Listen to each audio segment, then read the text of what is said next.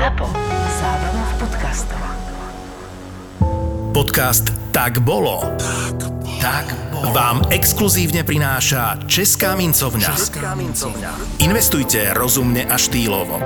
Investičné mince slovenského orla a českého leva nájdete iba v e-shope Českej mincovne. Česká mincovňa SK.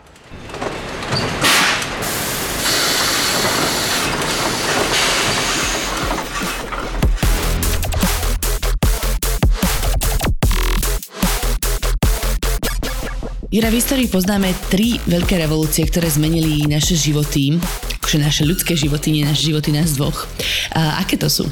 Prvá je jednoznačne neolitická revolúcia, o nej sme už nejakú zmienku mali, čiže zhruba 10 tisíc pred našim letopočtom. Potom teda tu máme priemyselnú revolúciu, tá je taká uh, prechod teda od polnohospodárstva alebo od väčšiny, uh, väčšinového polnohospodárstva k priemyslu. A potom niektorí hovoria, že žijeme v uh, technickej revolúcii, to znamená, že za ľudí vlastne pracujú počítače, čiže aj rozmýšľajú počítače. Je to jeden z pohľadov, lebo niekto hovorí, že priemyselná revolúcia je jedna, čo je párny stroj, priemyselná revolúcia 2, čo je spalovací motor a elektrina a priemyselná revolúcia 3, čo je vlastne uh, ako keby to, čo dnes žijeme a má prísť tzv. priemysel 4. To znamená, že keď bude za nás rozmýšľať naozaj, uh, že budú za nás pracovať roboti. Takže my sa vlastne cítime rovnako ako jednak nejaký úplne praveký človek a rovnako ako nejaký človek v 18. storočí. Tak, mo- rovnako zmetenie, myslím. A, môžeme sa to, áno. E, tí, ktorí sú zmetení, tak akože majú právo na to byť zmetení, pretože ten technologický pokrok e, tu je.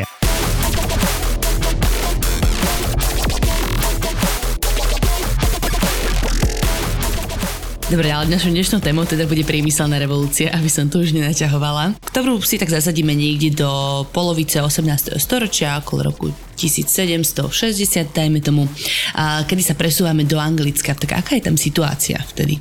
No, Anglicko je naozaj e, najlepšou krajinou na to, aby tu priemyselná revolúcia vznikla. Samozrejme o tom nikto netušil, že príde tá priemyselná revolúcia, ale teda e, boli tu na to najlepšie predpoklady, tak by som povedal. Situáciu by sme mohli rozdeliť na takú, že politika a hospodárstvo a mm. z toho by vzýšli nejaké tie predpoklady pre vznik tej priemyselnej revolúcie.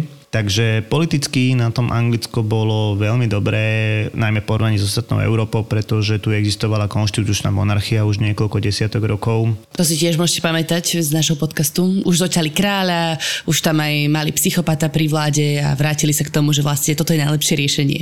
Čiže polovica vládne nejaká volená vrstva, ale stále na vrchu stojí kráľovská rodina. Tak, tak presne, čiže moc je v rukách síce teda oficiálne kráľa, ale je tu silný parlament, výkonná moc je v rukách vlády, ktorá teda takisto sa niekomu zodpovedá.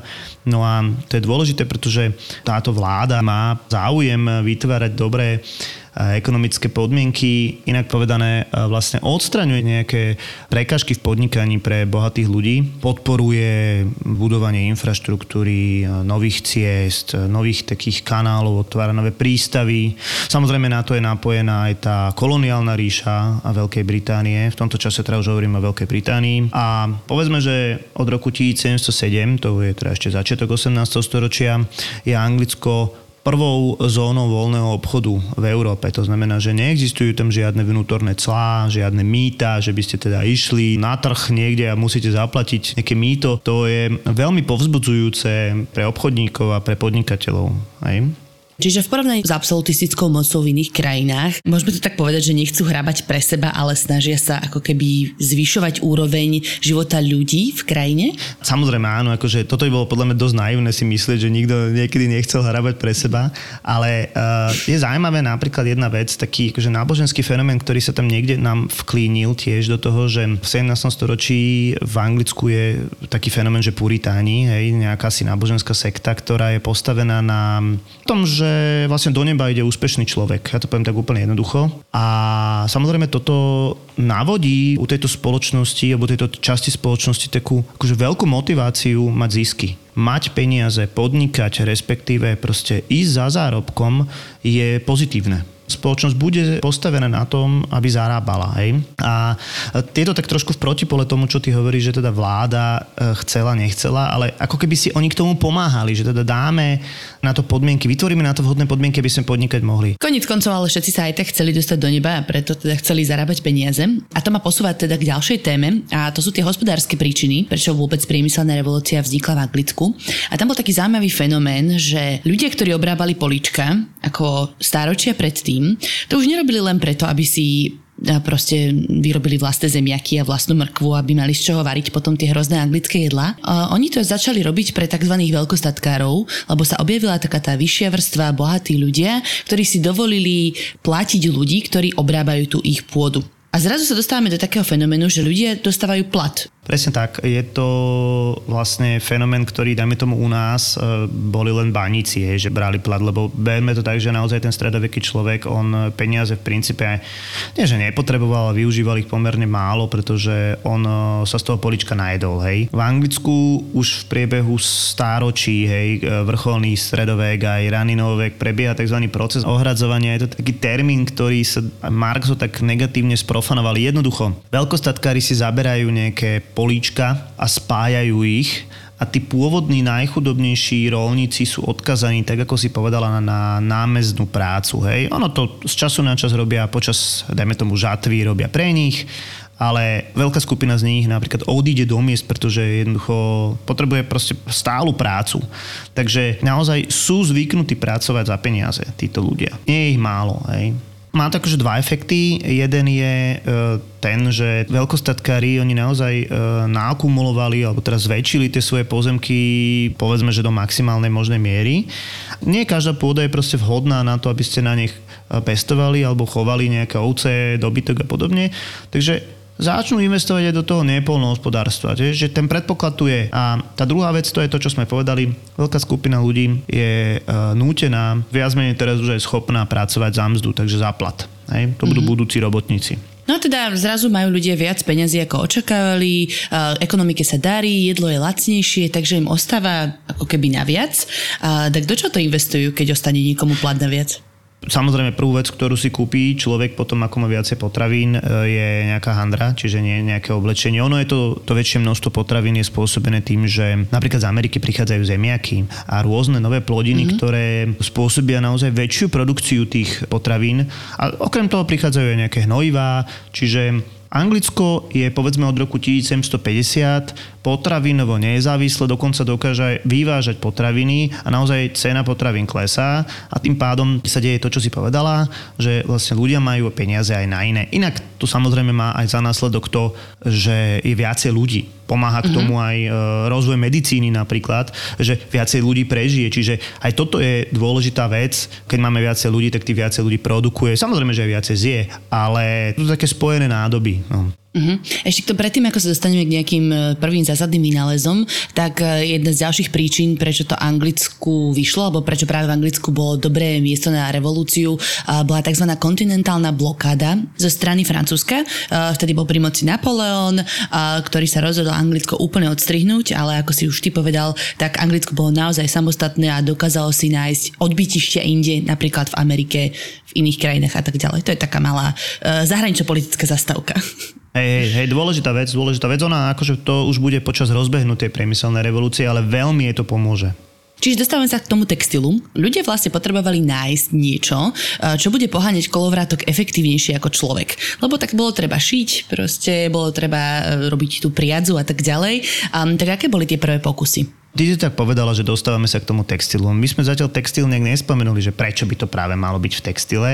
Takže tá priemyselná revolúcia v skutočnosti vznikne prvá v textilnom priemysle, ale je to hlavne preto, lebo naozaj to textilníctvom vytváranie, proste vyrábanie látky, súkenictvo, kľudne môžeme nazvať, malo v Anglicku naozaj že hlbokú tradíciu.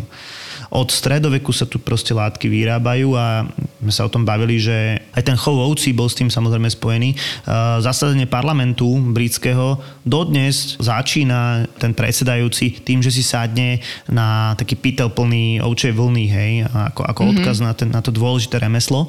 Takže ten textil bude mať naozaj hlbokú tradíciu a, a keď by sme sa rozobrali nádrobné, tak jasné, že môžu v 18. storočí dovážať bavlnu a tu spracovávať, ale tá tradícia bola v spracovaní vlny. Takže najprv, keď tu proste ovcu ostrihali, tak ten proces trval veľmi dlho. Hej, od rozpriadania k tkaniu, stríhaniu, farbeniu a vlastne vyhotoveniu nejakého no, finálneho výrobku, to bol proste dlhý, dlhý proces a oni práve preto, že teda potrebovali e, zrýchliť, potom mali dopyt, tak e, začali e, vyrábať nové zlepšováky v takých tých prírodných veciach, či už to bol vodné koleso z počiatku, alebo dobytok, ktorý takisto samozrejme niečo stál a niečo zjedol a takisto sa unavil. Takže bude tu dôležité vlastne zapojenie párneho stroja Párny stroj je vlastne synonymum priemyselnej revolúcie, aspoň my ho tak máme za vžitý. Niečo, z čoho sa teda parí, tá, také tie kúdole čierneho dymu, to je niečo, s čím si tú priemyselnú revolúciu spájame. No ale teda tie prvé párne stroje neboli úplne také jednoduché na použitie. To rozhodne nie. E, my samozrejme sa tu pristavíme pri jednom veľmi zaujímavom človeku. Ten párny stroj je spojený s osobou Jamesa Watta, ktorý vlastne je tak ako námi považovaný za vynálezcu, ale v skutočnosti nebol tým vynálezcom párneho stroja. Ako prvý párny stroj zostrojili už Gréci, ale považovali ho za hračku, takže to nemusíme vôbec mm-hmm. riešiť. Ale tak akože prvý párny stroj vznikol ešte uh, začiatkom 18. storočia, ale tie, tie párne stroje boli dosť, dosť nespolahlivé a veľké a, a neefektívne, pretože dosť častokrát sa kazili a podobne. A práve James Watt je človek, ktorý bol inak genius a jeden z viacerých škótov, o ktorých sa budeme baviť, to je taký fenomén, že v tomto čase, konca 18. storočia budú, budú proste viacerí škóti, fakt, že veľkí muži, no a James Watt je jedným z nich. A človek, ktorý mal naozaj obrovskú danosť pre matematiku, pre strojárstvo, pre v podstate všetko, do čoho sa pustil, myslím, akože mechaniky, tak vedel, on postavil varhany, alebo teda orgán, bez toho, aby akože mm-hmm. mal nejakú znalosť o tom, jednoducho si to naštudoval. Keď sa povedalo, že e, objednal si nejaké súčiastky z Francúzska, tak sa naučil po francúzsky, lebo návodol po francúzsky a vedel po latinsky, vedel po grécky. Človek, ktorý ale nemal nejaké, nejaké zásadné vzdelanie, o tom bude viacej v našom príbehu. A tento človek sa v jednom momente zoznámi s existenciou párneho stroja, výrazne ho vylepší a spolu s jedným podnikateľom založia, založia firmu, ktorá akože bude produkovať konečne spolahlivé stroje a tieto stroje potom budú sa zavádzané do výroby. Hej? Tak to sme v roku 1769 a zhruba teda o 10 rokov neskôr um, môžeme hovoriť o tom, že párne stroje sú už uh, akože v priemysle.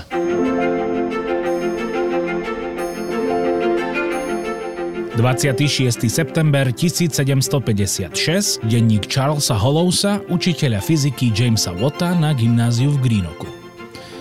Dopočul som sa, že sa môj milý študent James Watt prednedávnom vrátil domov. Budem veľmi rád, ak sa mi s ním podarí stretnúť, kým sa zase vyberie do Londýna alebo Glasgowa. James bol veľmi zvedavý chlapec a už v mladom veku prejavil záujem o techniku a vynálezy. Vynikal v matematike. Kvôli zlému zdravotnému stavu však spočiatku nemohol navštevovať školu a preto ho rodičia učili doma. Matka bola dcérou učiteľa a záležalo jej na vzdelaní jej detí. Naučila ho čítať a od otca získal základy aritmetiky a geometrie. Keď mal chlapec 6 rokov, istý známy jeho otca sa rozhorčoval, že mladý James takto predsa nemôže dostať poriadne vzdelanie – keď však neskôr pozoroval chlapca, ako rieši matematickú úlohu a následne si jeho vedomosti overil niekoľkými otázkami, žasol nad jeho inteligenciou. A presne takého si ho pamätám aj ja na gymnáziu. Väčšine sa zaujímalo fyziku a matematiku. Učil sa síce aj latinčinu a gréčtinu, ale jazyky ho nebavili. Často za mnou chodil a pýtal sa ma na problémy, ktoré práve riešil pri majstrovaní vodcovej dielni, ale viedli sme aj teoretické debaty o možných vylepšeniach parného stroja, ktoré mu nedali pokoj. Rodičia ho v jeho záujmoch podporovali. Z času na čas mi priniesol ukázať knihy o prírodných vedách, ktoré mu kúpili. Zaujímal sa aj o astronómiu, pozoroval hviezdy pomocou otcových prístrojov a dokázal pritom stráviť veľa času. Spolužiaci si o Jamesovom talente šepkali hotové legendy. Tvrdili, že si za niekoľko hodín dokáže osvojiť toľko vedomostí ako bežné deti za niekoľko dní. Hoci bol v mnohom oveľa lepší ako oni, bol priateľský a ostatní ho mali radi. Rád trávil čas s priateľmi, ale venoval sa aj poézii, čítaniu, prírode, alebo rád rybárčil na móle za domom Votovcov. Od svojich 14 rokov často býval u strýka v Glasgowe, kde sa zoznámil aj s chémiou a anatómiou. V roku 1753 zomrela úbohému Jamesovi matka. A keďže jeho otec nemal takmer žiadne finančné prostriedky, vedel, že si nebude môcť dovoliť pokračovať štúdiu. Prejavila sa však jeho húževnatá povaha, keď sa obrátil na strýka v Glasgowe, zámožného obchodníka Johna Murheada. Strýko ho vzal k sebe a James sa rozhodol pracovať ako výrobca meradiel. Bol jediný v Glasgowe a okrem toho sa zaoberal aj opravami a výrobou ďalších vecí, napríklad okuliarov, huslí, rybárskych prútov a kladiek. Sám som do Glasgowu z času na čas zašiel a keď zvýšil čas, zavše sme sa stretli. Raz mi nad pohárikom whisky rozprával, ako sa zoznámil so starším bratom svojho priateľa Andrewa Andersona, ktorý bol profesorom prírodnej filozofie. Ten, vedomý si Jamesovho talentu, mu umožnil prístup do svojej vedeckej knižnice, v ktorej potom Watt trávil veľa času. Ďaká profesorovi Andersonovi a stríkovi Murheadovi sa postupne zoznámil so spoločnosťou ďalších profesorov. Jeden z nich, doktor Dixie, vzal Jamesa pod patronát a pomohol mu presťahovať sa do Londýna, kde chcel ďalej študovať. A vtedy sa náš kontakt prerušil. Som veľmi zvedavý, ako sa mu vodilo a prečo sa vlastne rozhodol vrátiť. Verím, že čoskoro príjme moje pozvanie a stretneme sa nad pohárikom whisky ako pred časom v Glasgowe. No, čo treba na poháňanie parného stroja, to je najmä uhlie, aj preto opäť Anglicko vyšlo z toho ako celkom víťazná krajina, pretože práve v niekde v centre alebo v strede Anglicka toho ostrova sa nachádzajú naozaj veľké zásoby uhlia, uholné bane. To znamená, že sa ten priemysel a vôbec celý nejaký život, rozvoj presunul zrazu z tých polí tam. A začnú vznikať nové mesta, napríklad Manchester alebo Leeds. Ako, ako vyzeral takýto nový život? Ako sa vôbec zmenil ten život ľudí, ktorí predtým boli zvyknutí žiť na farme. Zoberieme to tak, že samozrejme tí ľudia tam odchádzali už aj predtým a ten Manchester tam bol, bol už ako v stredoveku, len sa naozaj prúdko, prúdko zväčšil, keď uh, rozprávame to asi tak. Je to tzv. proces urbanizácie, čiže pomešťovania spoločnosti tí ľudia zmenili absolútne návyky, hej, zoberme si, že vlastne predtým všetko, čo vyrobili, bolo handmade a zrazu proste prichádzame k nejakému takému, že však stroj robí za, za mňa a niekto to nazýva, že fenomén odsudzenia k výrobku, podľa mňa nejaká nepodstatná vec, ale zase vidíme, že dnes sa ľudia vracajú k handmade veciam. No a hm. samozrejme, tí ľudia sa, sa úplne vytrhli z toho prirodzeného prostredia a začali žiť samozrejme na predmestiach a toto všetko, všetko mení e, ich život Zároveň to mení aj obraz toho mesta, tak ako som povedali, tie kúdole dymu a, a podobne. Bolo ekonomickejšie zakladať tie napríklad tie nové textilné továrne blízko uholných baní, aby sa to dlho ďaleko nemuselo prepravať. Preto aj ten Manchester je proste hodná poloha, Liverpool, hej. Nosili pri, sa to vo veľkom Manchesteráky? V, v tom čase ešte nie, ale akože samozrejme je to spojené s tým mestom. No a samozrejme vzniká nám tzv. čierne Anglicko, to je práve ten Middle England, kde sú koncentrované tie, tie továrne. Začal čo ten juh, mm. väčšinou ostáva Green England, e, tam nebolo úplne najlepšie, alebo nebolo úplne pre nich ekonomické, aby, aby tam stávali tie továrne, takže tam e, ostáva ten polnohospodársky ráz tej krajiny. A teda tie mesta naozaj sa rozširujú na toľko, že vznikajú veľké aglomerácie. To znamená, že jedno mesto končí a už pomaly druhé začína, alebo minimálne tam máš niekde fabriku, takže aj to sa mení. A teda ľudia uh, sa v rámci tej urbanizácie z nejakých domov na farme stiahujú do nejakých spoločných ubytovacích priestorov uh, s celými rodinami. Ľudia sú ako keby viacej na kope. Áno, ako ono tu budeme samozrejme, e, bude to proces celého 19. storočia, budú vznikať, a to už sme naozaj ďaleko, ďaleko, budú vznikať rôzne robotnícke kolónie, e, konec koncov však to je fenomén aj na Slovensku, e, v tých priemyselných mestách, Bratislave najmä. Áno,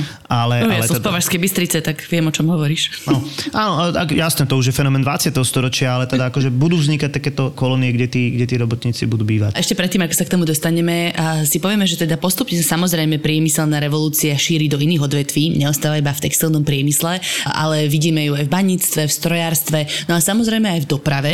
Čo sa týka napríklad rozvoju železníc a vôbec vzniku železničného párneho stroja a rozvoju železničných sietí a tak ďalej, o čom sme už mali epizódu, tak bolo. Čiže tomu sa nebudeme teraz venovať, ale spomenieme si, že párny stroj sa dostal aj na vodu, na more a vznikajú tzv. parníky a rôzne nové stroje, ktoré sa dokážu plaviť proste po riekach a po moriach a o tom už bude náš ďalší príbeh. 15. október 1804, denník Harryho Petersona, spolupracovníka vynálezcu Roberta Fultona.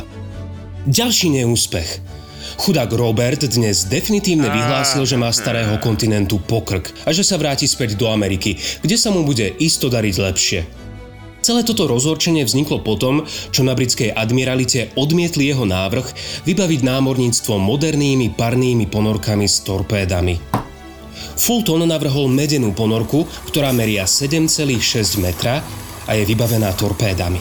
Poháňajú parný stroj a pod hladinou dokáže plávať až 4 hodiny. Robert verí, že ponorka môže byť účinná v boji proti lodiam, pretože k ním nepozorovane dokáže priplávať pod hladinou a z bezpečnej vzdialenosti zaútočiť. Podľa mňa je to fenomenálny vynález, avšak z kuluárov sme sa dozvedeli, že britská vláda je voči americkým vynálezom skeptická. Má svoje vlastné tajné technológie, ktoré používa v boji a nevidí vraj dôvod, prečo by mala kúpiť technológiu od akéhosi Američana. Och, keby len raz prestali všetci vymýšľať, ako aj tí Francúzi. No po poriadku. Najskôr sme s Robertom prišli do Británie. To bolo ešte v roku 1786, keď sme tam začali študovať. Mechanike sa tu darilo. Robert si dal patentovať viacero strojov, ktoré skonštruoval. E, stroj na rezanie mramoru, pradenie alebo kníh tlač. Dokonca podľa jeho návrhov postavili niekoľko železničných mostov. Najviac ho však stále zaujímala lodná a kanálová doprava. Vydal o nej dokonca knihu, ale na jeho prácu sa tu nahliadalo s nedôverou. Môj tvrdohlavý a povedzme si pravdu, trochu aj pyšný priateľ sa rozhodol presídliť z Manchesteru do Paríža. Vo Francúzsku sa pustil do stavby parníka, ktorý chcel vyskúšať na scéne. Loď sa síce na prvýkrát potopila, ale v lete minulý rok sa nám ju podarilo stabilizovať a upraviť motor tak, aby mohla slávnostne vyplávať. Po tomto úspechu sa Robert pustil do projektu, ktorý ho dlhodobo fascinoval najviac. Bola ním ponorka Nautilus. Po skúškach na Séne sme ju testovali na mori, kde skúšobne útočila na starú loď. Našim plánom bolo ponúknuť ponorku francúzskej vláde na boj proti Britom. Lenže podľa Francúzov bol tento spôsob zákerný a neľudský, takže ho z týchto dôvodov odmietli. Neuveriteľné, Robert zúril a vydal sa do Londýna s tým, že keď ponorkami nechcú Francúzi bojovať proti Britom, Briti proti Francúzom ich isto ocenia. Ale nepodarilo sa ani to. A tak balíme kufre a vraciame sa do Spojených štátov, Možno sa skúsim zamestnať na univerzite. A okrem toho Robertovi pomoc prislúbil priateľ Robert Livingston, bývalý americký veľvyslanec v Paríži.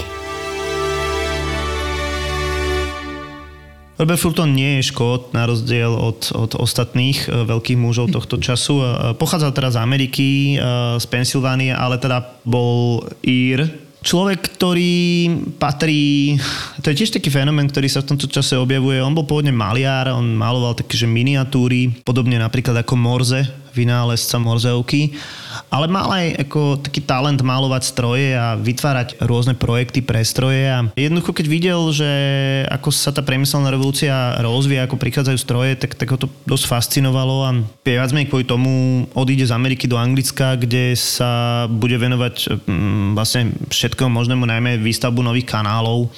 Ich totiž to naozaj tá doprava e, veľmi obmedzovala a po celom, najmä južnom Anglicku, po celom Velse e, vznikajú kanále, ktoré si predstavujeme ako normálnu cestu, po ktorej plávajú lodičky a mm-hmm. ťahali koník a tým mal proste akože oveľa menší, menší odpor, keď ťahal, ako keď bol na ceste. A oni si to veľmi dobre uvedomovali, že netreba to ani prekladať z veľkých lodí a tak ďalej. Koník a... ťaha lodičky po vode? Koník ťaha lodičky. Koník ide, koník ide po ceste, popri, popri kanáli a vlastne má oveľa menší odpor, ako keby ťahal voz. Ja jasne Hej? rozumiem. On, on nepláva, chápem. Hej, hej. A teraz vlastne ide o to, aby aj ten kanál bol postavený tak, že proste, aby neprekonával nejaké prekažky. Čiže normálne máš most, ako železničný most a namiesto železnice je tam korito kanálu, po ktorej sa proste plaví lodička. No a toto proste Fultona dosť, dosť fascinovalo. Keďže to bol naozaj mimoriadne podnikavý človek, a, tak využil aj situáciu, ktorá v tom čase bola. My sme v čase napoleonských vojen na prelome a, 18. 19. storočia, tak hodí do Francúzska, kde teda skonštruuje tú spomínanú ponorku. Ale napokon teda v roku 1807 skonštruuje prvý párnik. A predstavujeme si to ako plachetnicu, ale predstavujeme si to ako drevenú loď, tak by som povedal, ktorá bude mať takéto koleso z, Áno, z, ako z Mississipskej rieky alebo niečo Áno, také, presne sa to áno, tak áno, točí. Ja si predstavím tie americké filmy niekde z juhu. Hej, čiže je považovaný za vynálezcu párnika, aj keď teda zase párniky už existovali aj predtým, ale spolahlivé párniky nie. Lodné párniky teda myslíme. Česká mincovňa je unikátna umelecká dielňa, v ktorej dokážete zastaviť čas. Čas. Vďaka ručne robeným minciam z drahých kovov vytvárajú hodnoty, ktoré pretrvajú na veky. Investujte do stabilných hodnôt od Českej mincovne. Exkluzívneho partnera podcastu Tak bolo. Tak bolo. A dostávame sa k ďalšiemu dôsledku priemyselnej revolúcie a to je tzv. vznik nových spoločenských vrstiev a triedny boj. Máme na jednej strane bohatých ľudí, na druhej strane ľudí, ktorí pre nich pracujú aby sme to mohli zjednodušiť. A tam to nie je vždy úplne teda klape. To, že mm, ja teraz použijem takú Marxovú te, e, retoriku, to, že tu máš proste ľudí, ktorí sú bohatí a, a ľudí, ktorí pre nich pracujú, to tu máme v podstate akože odjak živá, hej, ale tu ide Áno, práve lebo o tak boli nejakí zemepáni a ich poddaní predtým. Tak, tak, tak. Čo sa zmenilo v tomto? peniaze. Peniaze sú naozaj tá najdôležitejšia zmena, že boli vyplácaní v peniazoch, že tam je tam zdá, hej, dostali sme sa ku kapitalizmu, hej, že v skutočnosti nám tu vznikajú nejaké dve nové vrstvy spoločnosti. Jedna je tzv. buržázia, ja ten názov nemám rád, ale teda sú to podnikatelia, sú to ľudia, ktorí teda majú peniaze, zamestnávajú druhú skupinu, ktorí sa volajú robotníci alebo proletariát, to sú teda zamestnanci. A obidve tieto skupiny majú spoločného nepriateľa, to je šlachta, pretože ani jeden z nich nevlastní pôdu. Takže, Čiže buržázia že... nemôže byť šlachta, hej? Môže, aj to niekedy bolo, ale teda v princípe sú to ako keby, že noví ľudia a naozaj tento koniec 18. začiatok 19. storočie je fenomén self-made menov, hej, čiže naozaj mnoho ľudí, ktorí tu začne podnikať, to sú ľudia, ktorí pochádzajú no, mnohokrát naozaj, že z chudobných podmienok a dokážu sa proste vyšvihnúť vďaka svojej šikovnosti, alebo im proste mm-hmm. niekto pomôže, ale teda pôvodne sú to chudobní ľudia, čiže nemajú šlachtický pôvod potrebujú sa presadiť v politike a keďže Anglicko bolo, síce povedali sme, že akože politicky na tom dobre, ale stále o všetkom rozhodovali teda vlastníci pôdy, tak aj toto je taká vec. No. Ale späť k tomu triednemu boju, naozaj medzi uh, podnikateľmi a robotníkmi to postupne vrie a robotníci z počiatku prichádzajú k takému fenoménu, že ničenia strojov. Mhm, lebo sú není spokojní s tým, že tu zrazu existuje stroj, ktorý im berie prácu, alebo teda ktorý im neumožňuje byť na toľko efektívny zarábať toľko peňazí, nie? Presne tak. Oni sa budú nazvať, že ludisti s dvoma D a zvolia si za svojho patróna alebo za svoj symbol nejakú fiktívnu osobu alebo minimálne teda ten čin, ktorý mal spraviť pán Lud, že mal poškodiť alebo zničiť stroj, tak to sa pravdepodobne naozaj nestalo a bude sa to šíriť ako legenda po celom Anglicku. A... No, ako hoax, hej? Vyslovene, že Fake hoax. news. A bude tu veľká skupina ľudí, proti ktorej teda bude treba aj zasahovať, pretože budú ničiť stroje.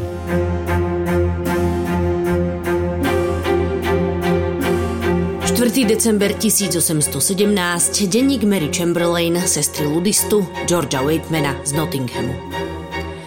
Môj brat bol vždy prudký, agresívny a po ranu nechodil ďaleko. Bol celkom iný ako ja. Nehovorím tak preto, že by sa ktokoľvek z nás zmenil, alebo že by George, nedaj Bože, zomrel, ale čo skoro v tom vlastne ani nebude taký veľký rozdiel.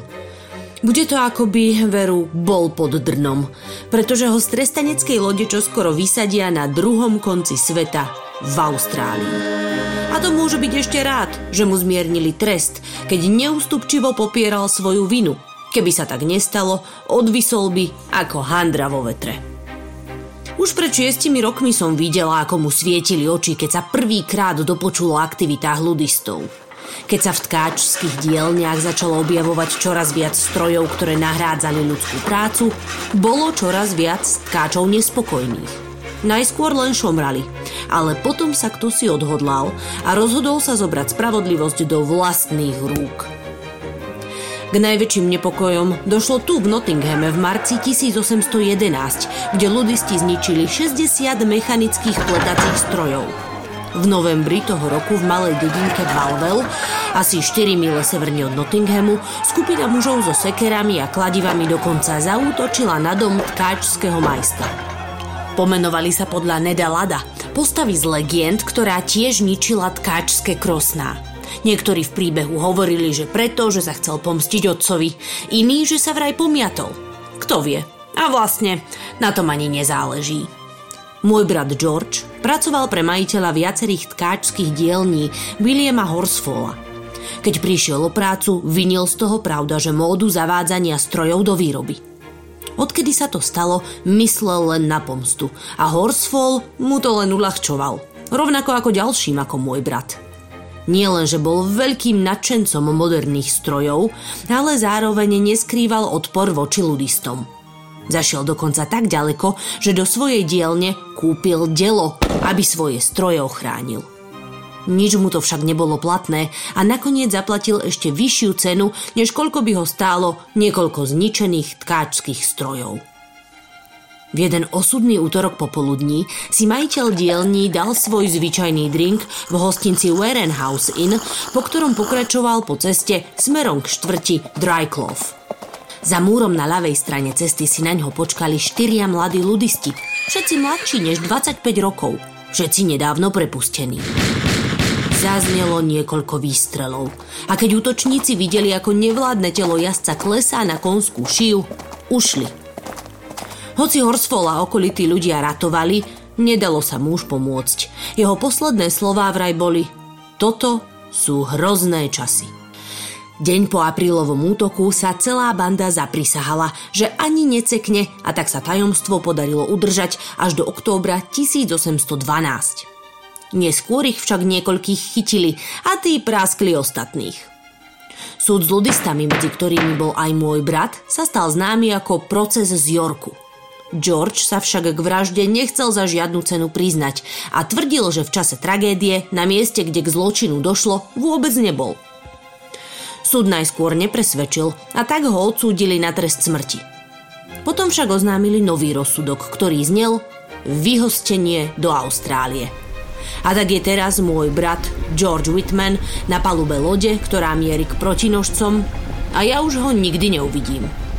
A nech Dobre mu tak, nebude nám tu chýbať. Ani on, ani ďalší ako on.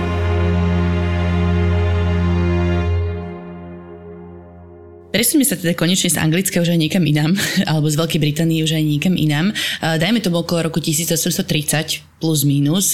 Priemysel expanduje teda aj mimo ostrovov, do Francúzska, do Belgicka, do Holandska, do Nemecka samozrejme a aj tam postupne vznikajú aglomerácie, mesta sa rozširujú, ľudia sa stiahujú z vidieku do miest, všetko sa to opakuje. Je celkom zaujímavé, že takáto globalizácia prináša za sebou samozrejme ďalšie dôsledky a to je napríklad začiatok klimatickej krízy alebo začiatok znečisťovania. Tam to je normálne aj vidieť na tých grafoch, kde presne keby uťalo a od vzniku párneho stroja, od teda priemyselnej revolúcie zrazu stúpajú emisie a tak ďalej. E, áno, je to vlastne vidieť na ľadovcoch. Dneska sa robia výskumy, také hĺbkové, hĺbkové vrty do ľadovcov a naozaj vidieť, že asi okolo toho roku 1780 v skutočnosti sa tam usadzujú sadze a, alebo väčšie množstvo sadzí, lebo to neznamená, že dovtedy ľudstvo akože nevydávalo žiadne splodiny a toto je veľký problém, na ktorý v tom čase nikto nemyslel, že to bude mať, dajme tomu, skleníkový efekt. Katastrofálny že... dôsledok, ako to má teraz. dôsledky. Presne tak. Môžeme len dúfať, že štvrtá priemyselná revolúcia to zvráti. Dúfajme, že áno. Akože na konci 19. storočia, začiatkom 20. storočia, ale vznikajú nejaké prvé zákony, ktoré majú ochraňovať e, prírodu. Životné No nie je to doteraz uh, úplne efektívne, dajme tomu. A, ale okrem toho to ma privádza na otázku, že uh, to neboli jediné zákony, ktoré uh, vznikli v súvislosti teda s novým pracovným trhom, ale napríklad začali jednotlivé štáty riešiť aj napríklad ochranu pracovného prostredia a ochranu ľudí pri práci. Pretože máš tam nové obrovské stroje, ktoré dokážu zabíjať relatívne jednoducho. A, a samozrejme sa stávalo predpokladať na dennej báze, že ľudia proste zomierali pri tom, že nevedeli tie stroje úplne ovládať. A často bola bežná aj detská práca, bohužiaľ.